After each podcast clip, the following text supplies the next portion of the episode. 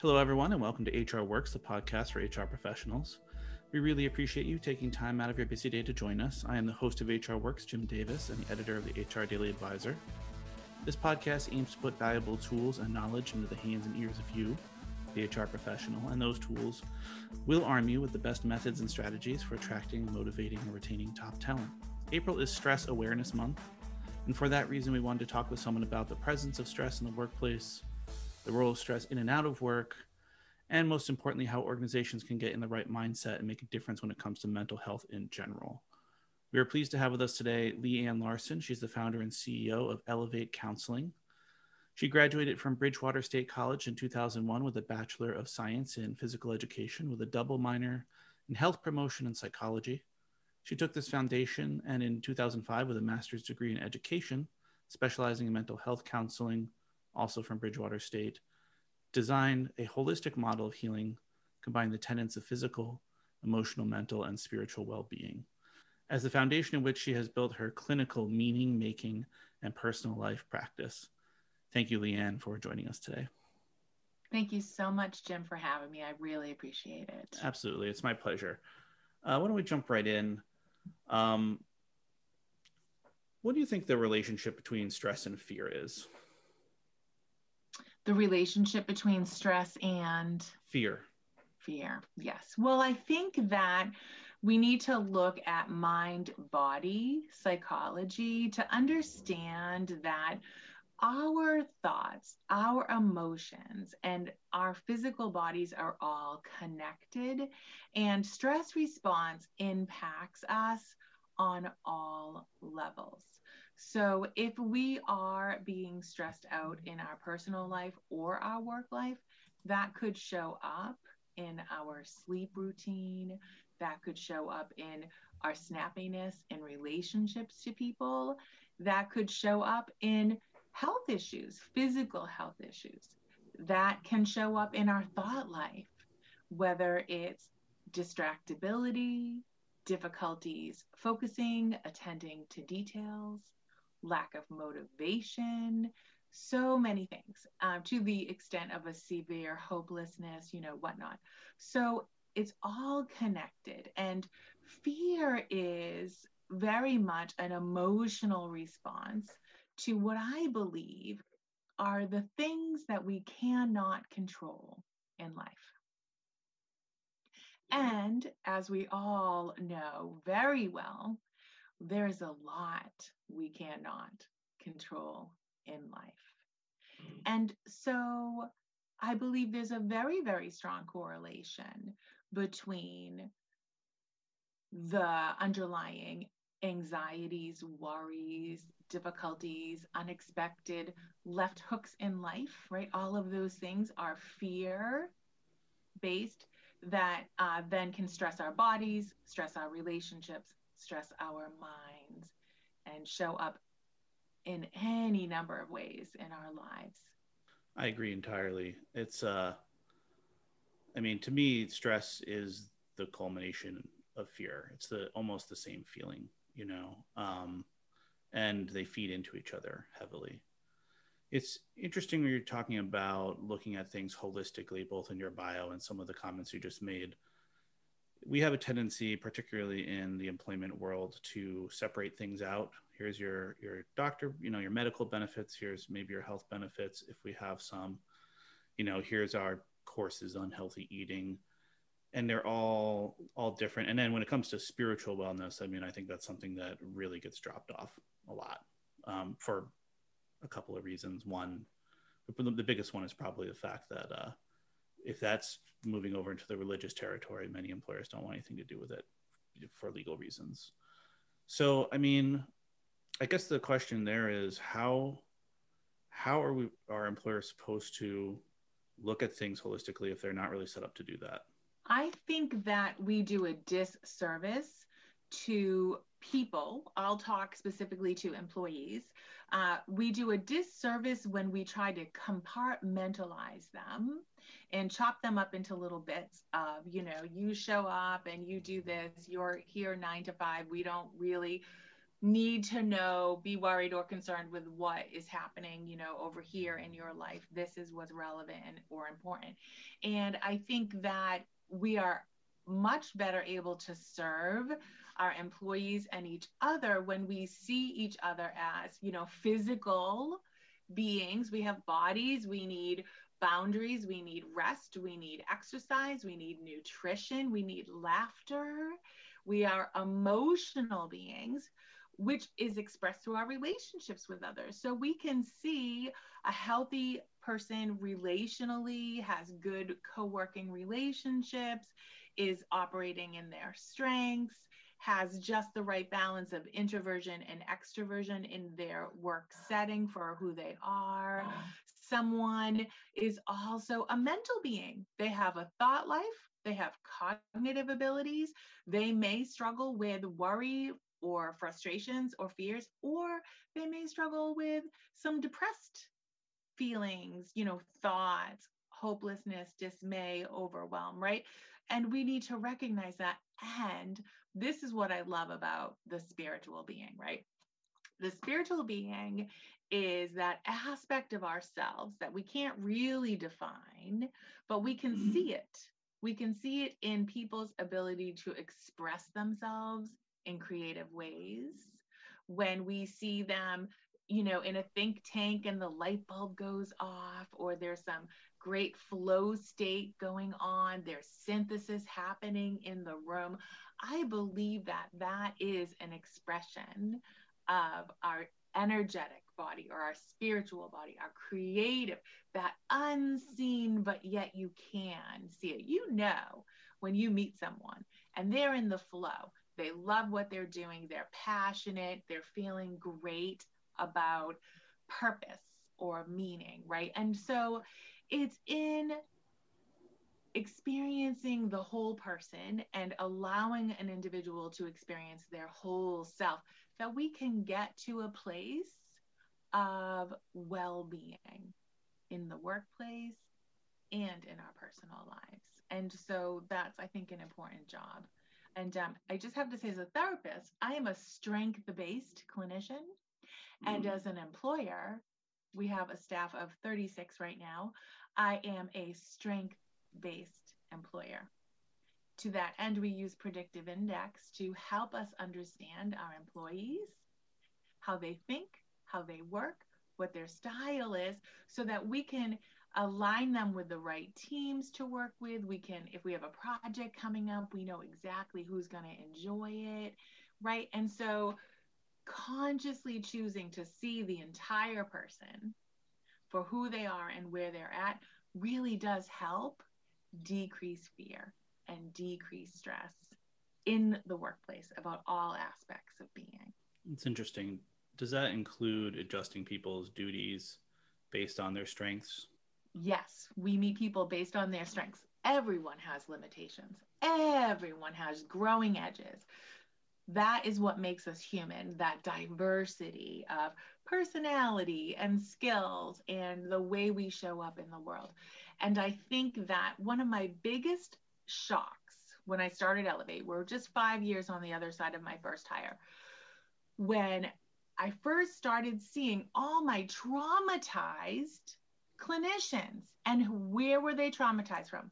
Vocational trauma coming from workplaces that you know, we're all about numbers, productivity, therapist mills, whatever, run them into the ground. They did not care, which is so ironic because as clinicians, we're trying to elevate our clients and each other. And so it has become my mission in life to like normalize mental wellness, right? And illness, because that's part of it. Sometimes you're not well mentally.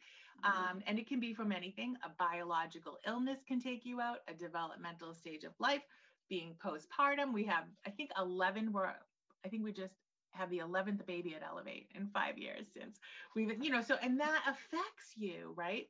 So I made a decision a long time ago, early in the game, that I was going to meet my clinicians where they were at and, and get their trust, gain their trust, gain their understanding that they're not going to be treated poorly, they're going to be heard and they're going to be um, accepted exactly where they're at and and also encouraged to build a career that they want right? What are you looking for? What are your goals? And this has helped tremendously reducing workplace stress. One of the approaches that people take uh, organizations will take is you know they make an assessment as to what roles they need. And then they they com- you know build a complete set of those of those roles and then they stuff people into them. And from a, a sort of a surface level perspective you could say okay well now i have all my bases covered.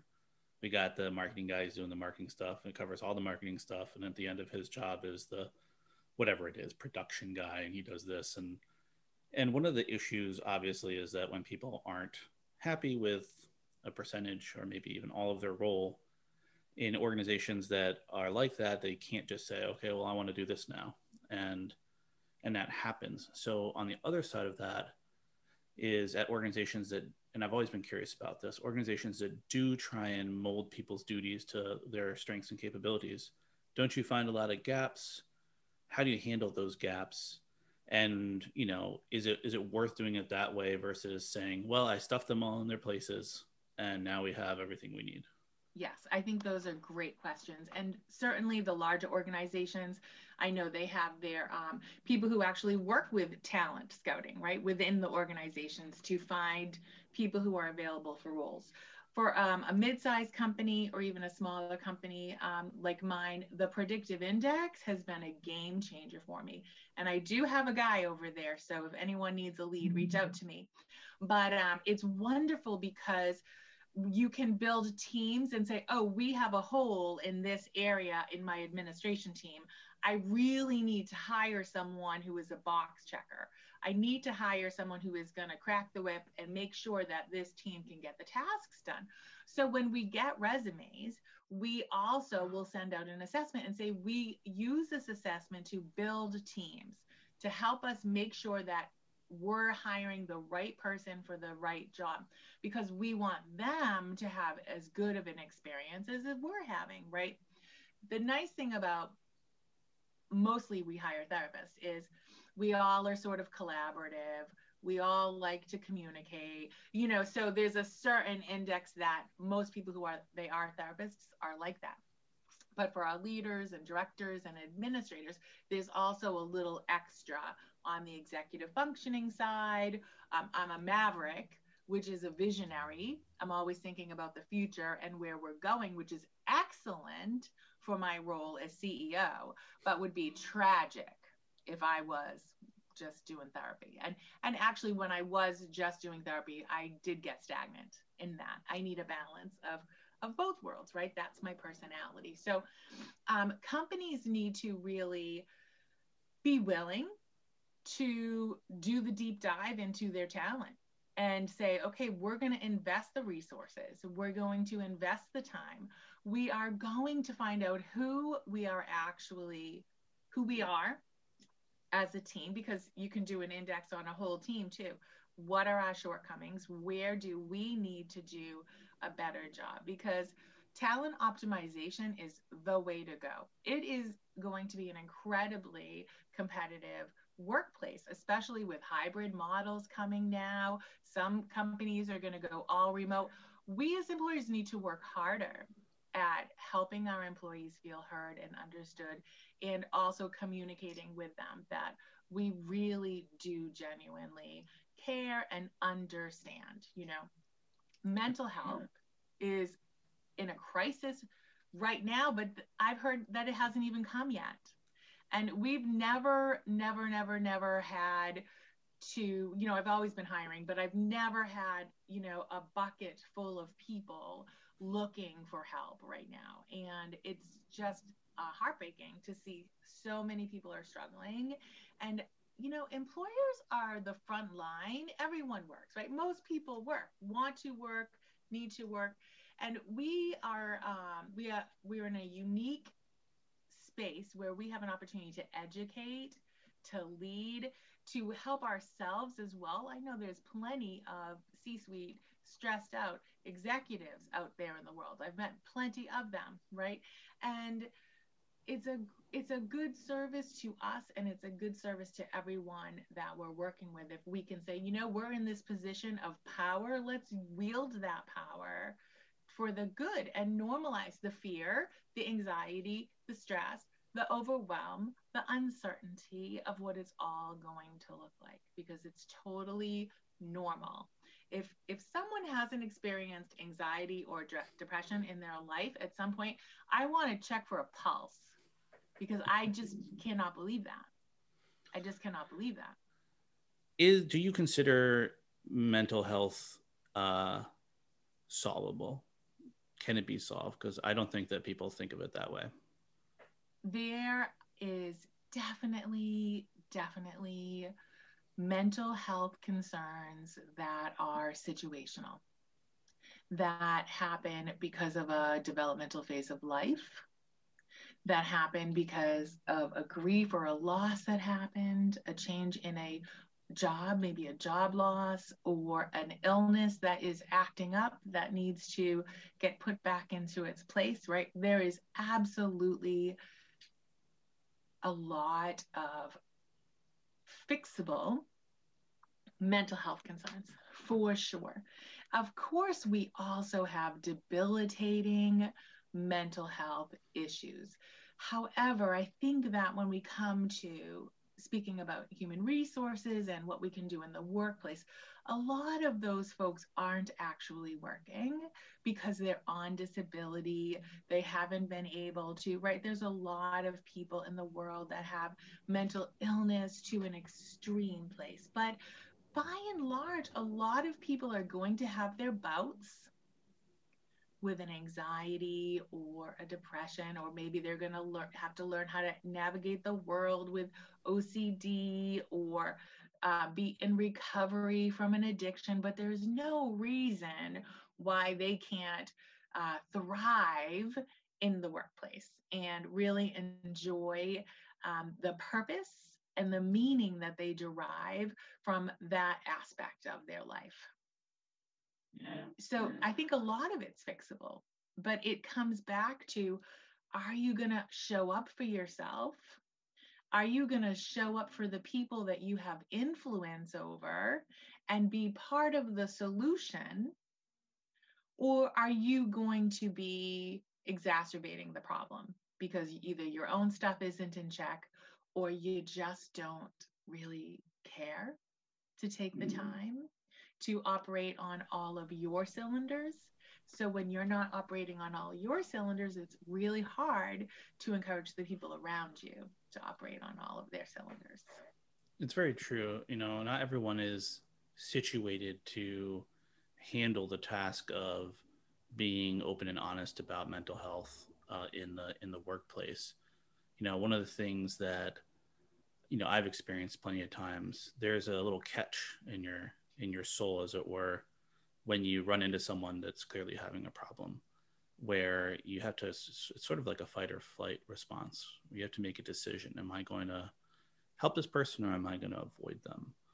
You know, and I think the instinct, and it's one that I've experienced plenty of times, you know, and I, am not particularly proud of, is uh, to run away, to say, I don't want to deal with this. I, I got my own issues it's unsafe sometimes seems unsafe i should say to to to try and approach someone that's having a problem um even when it might not be unsafe. It just so that that instinct that sort of built in stay away feeling i think it permeates workplaces in particular um, because a lot of workplaces aren't really emotionally open kinds of places to begin with. It's all very structured and hierarchical and you're in your spot i'm in my spot so when someone starts acting differently, um, it's one immediately visible to a lot of people. It, it, creates a lot of discomfort, and then you have the whole stigma issue surrounding it, um, which I think is uh, probably the sources from all that stuff I just said. It's really, I think it's really difficult. So I've asked a lot of people this, but how do you position? What would be your, your advice towards employers and towards HR people to position themselves in a way that they can overcome that overcome that sort of uh, wall or block? Yes, great, great question. And I think as mental health issues are destigmatized in the world, as they have been and continue to be, what we really need to think about is what resources, what supports, how are we going to advertise and set the culture and the climate for our employees to know what is available for them I think that some kind of internal campaign, campaign. I know that a lot of companies will do the walking club or you know the wellness you get you know certain discounts if you get your checkup and all that sort of thing right? Including mental wellness in that whether that's making a Beck's depression inventory available for employees to use on the you know internal um, interweb on the company's page and a person can self-assess if they're having a depression problem. Beck's also does an anxiety one. And if someone finds out oh it looks like i have a little depression going on. It looks like i'm a little anxious. If that's up there a substance abuse eval if that's up there your employees are going to use it especially if they know it's confidential and then they can decide for themselves. You can attach resources your eap phone number. I know some companies have brought therapists in house and they actually employ a therapist to help and to and to case manage people and send them out to you know addiction treatment if that's what they need or find a good provider for them in the area if they need something more than brief therapy to do um, stress reduction um, i personally do a half an hour um, friday uh, like a guided uh, wellness group where we talk about mindfulness. We might do a, a breath breathing exercise, some meditative type grounding into the moment. It's a half an hour. People pop in at lunch and then they're out doing their own thing again, right? Mindfulness is so important. Bringing yoga into the workplace. Anything that says we understand and we recognize that this is real and it's normal. Normal, normal, normal. Every human being, I believe, this is their struggle. Is mm-hmm. okay, humans are like thinkers. That's our superpower. We are thinkers. We are amazing thinkers. However, then it runs amok. Runs amok, right? We overdo it and we can think ourselves into all sorts of trouble right? So mindfulness, especially, helps us settle down, settle in, slow the thinking, and then we start striving. We go from struggle to strive, and we strive for better health, better mental health, emotional, better relationships, better enjoyment and productivity in the workplace, better opportunities for creativity, right? And then we start succeeding and we start succeeding because we find flow state, we tap into our resiliency, we build a life with relationships that we really truly enjoy. All of that can happen within the context of the workplace. And if a workplace can do that successfully, that's going to be a successful company. I want to talk about trust for a second. Um, I have ADHD. One of the one of the side effects, or uh, I guess features of ADHD is paranoia. You know, when something looks like it might be people out to get me, my mind goes there. And I know that's very common. It's something I struggle with and overcome all the time. I know it's very common amongst many me- mental illnesses. Um, and, you know, I'm specifically speaking about mental illnesses, not necessarily just mental health challenges. But I think there's an automatic assumption amongst people that really need it that their employers aren't there to help them. That if they talk to somebody, they're going to tell their employers about it. That when you're in a paranoid mindset, it doesn't matter that there's rules in place that mental health professionals are not to speak to anyone else about your issues, except for in a few very specific cases. And um, I, you know, in an organization that doesn't have an EAP, that that is way worse because the person saying who's the person i'm going to talk to if i have an issue? It's going to be hr and hr works for the company. They don't work for me. So and then even in a scenario where you have an eap people that are really struggling might say they're going to talk to the employer and tell them everything I say, or they're going to know I use the service and fire me because because they don't want to deal with it. So, you know, I really want to talk about that specific, just a sort of like a clinical paranoia about those issues, and then sort of a general sense of distrust. How do employers overcome that? I think that's a great question. And I think that investing time, investing time in educating your employees, you know, maybe in your newsletter, have someone identified writing a blog or an article about a mental health awareness in the workplace, maybe some stats about how normal it is, how typical it is, the average number of people in, you know, a certain population that are going to be struggling with some kind of addiction, or how many people are on medications for ADD or ADHD, right? Or depression medication, and really normalize it and say, hey, this is to be human. This is not to be broken. This is to be human. Our bodies are so amazing, and so much goes well, and so much goes right.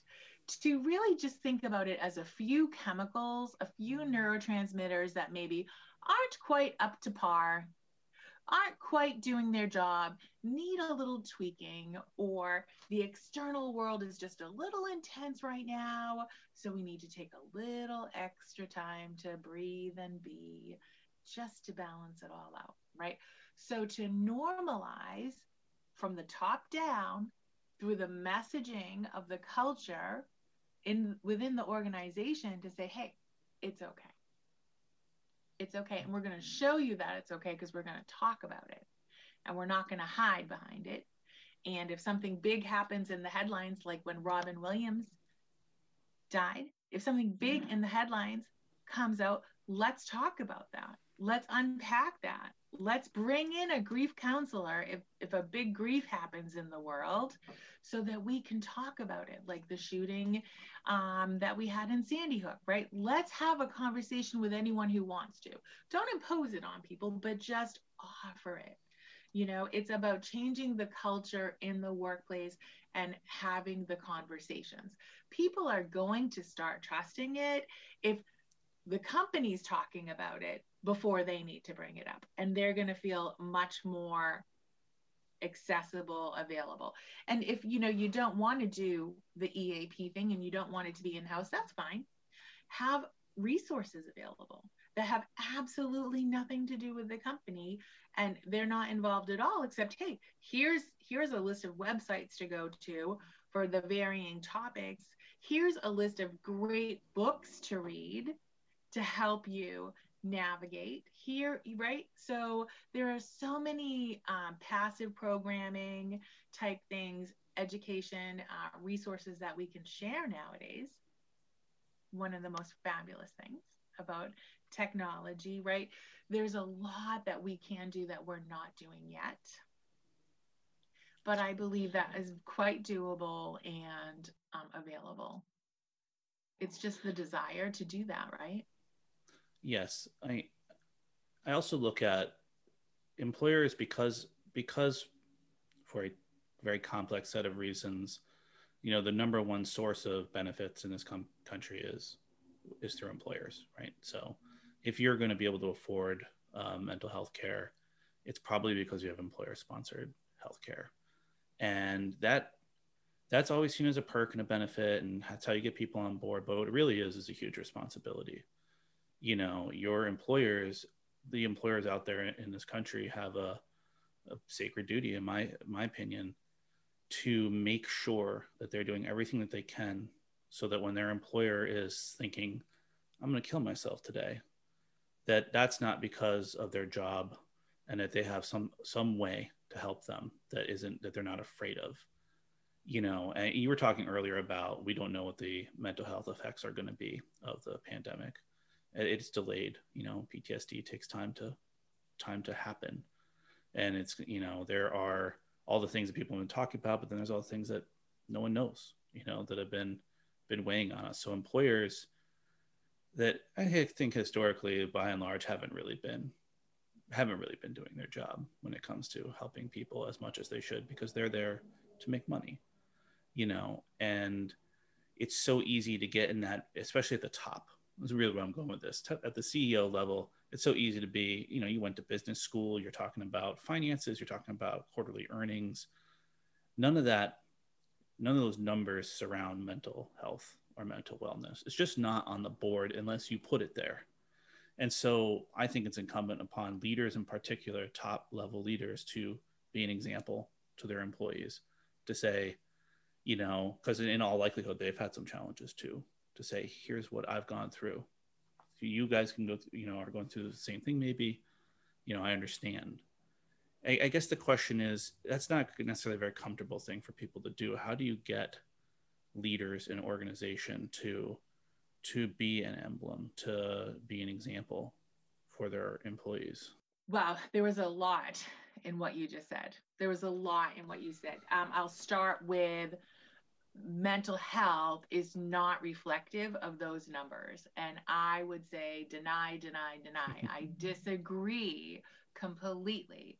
Mental health has everything to do with those numbers. And the healthier your employee is, the healthier your organization is going to be, the healthier your organization is going to be, the healthier those numbers are going to be, right? So, first of all, I think that yes, introducing that.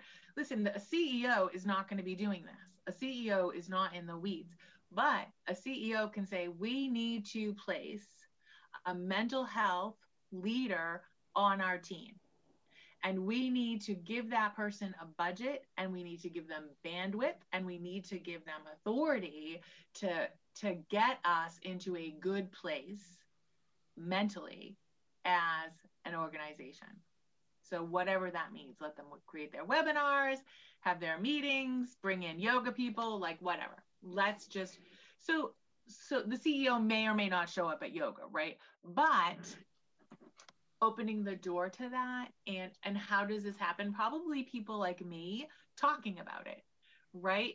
Educating um, going in and talking to companies which i'd be happy to do because it's so important um, that we have healthy businesses. Our economy needs every drop of edge that it can get right now. We are going to be working really hard to uh, make some gains where there have been losses for a lot of companies not all of them but a lot you know and this is an important area of that because that mental health piece is going to take more people out if we don't bring that conversation up in the boardroom and address it in HR and in the policies, procedures, and just the culture, you know, the culture of the organization. So important.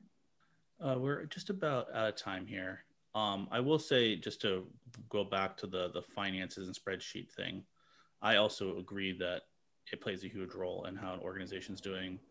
What I'm saying is that that's not always visible. Like, let's say that, and I, it's weird to put numbers on it, but let's say like 20% of your workers are experiencing a mental health issue, and then they experience that the next year and the next year and the next year, it's the same about the same amount of people that won't necessarily be visible on your spreadsheet. You may be making less than you could be, and you will be making less than you could be, but you may not be able to see that. It's hidden unless you really take it into the forefront and start either like trying to find a way to put metrics to it or or building into your your awareness of your of your financial success yeah i mean what you'd be tracking is you know sick time fmla um, people who just are maybe going on performance improvement plans, all of those things, because a lot of that is a manifestation of the mental health struggles that people are having that are not being addressed. Well said. Yeah, that's a good point. Um, anything, uh, any last thoughts? There's two ways of looking at fear. We can, you know, view fear as false emotions or false evidence appearing real, right? And we can say, you know what, this is not true. Like we know that mental health exists. We know that it would help the company if we did something about it. We know that there are things that we can do um, that are not cost prohibitive and then do nothing with it. Just kind of, yep, if this is true, I agree with this lady, great. Or you can face everything. You can face this mountain head on and rise. You can see it, own it, and say, Yes, I'm going to make some more changes. And, you know, the truth is, everyone who owns a business, everyone who's a CEO, everybody knows change is always going to be happening. We don't stagnate, we're always leveling up. We're always envisioning a new future. What's this going to look like tomorrow? And I am telling you that the tomorrow of a healthy organization addresses mental health within its organization and does not shrink back from it. Instead, shines a light on it, normalizes it, and say, hey, the struggle is real, but we're going to help you strive. And together, we're going to be successful as individuals and as an organization. And, and that's really the message that I would uh, really like to extend to all your listeners today. Absolutely. And be brave and reach out if you want to continue this conversation. I'd be happy to talk to you for sure. Great. Um, thank you, Leanne, for taking the time to join us. Thank you for the invite. I appreciate it. Absolutely. Listeners, we're always interested in suggestions you might have for what we should cover next. Please feel free to reach out to us on Twitter at HR Works Podcast. If you have any thoughts or concerns, or if you just want to say hi, thank you for listening. This is Jim Davis with HR Works.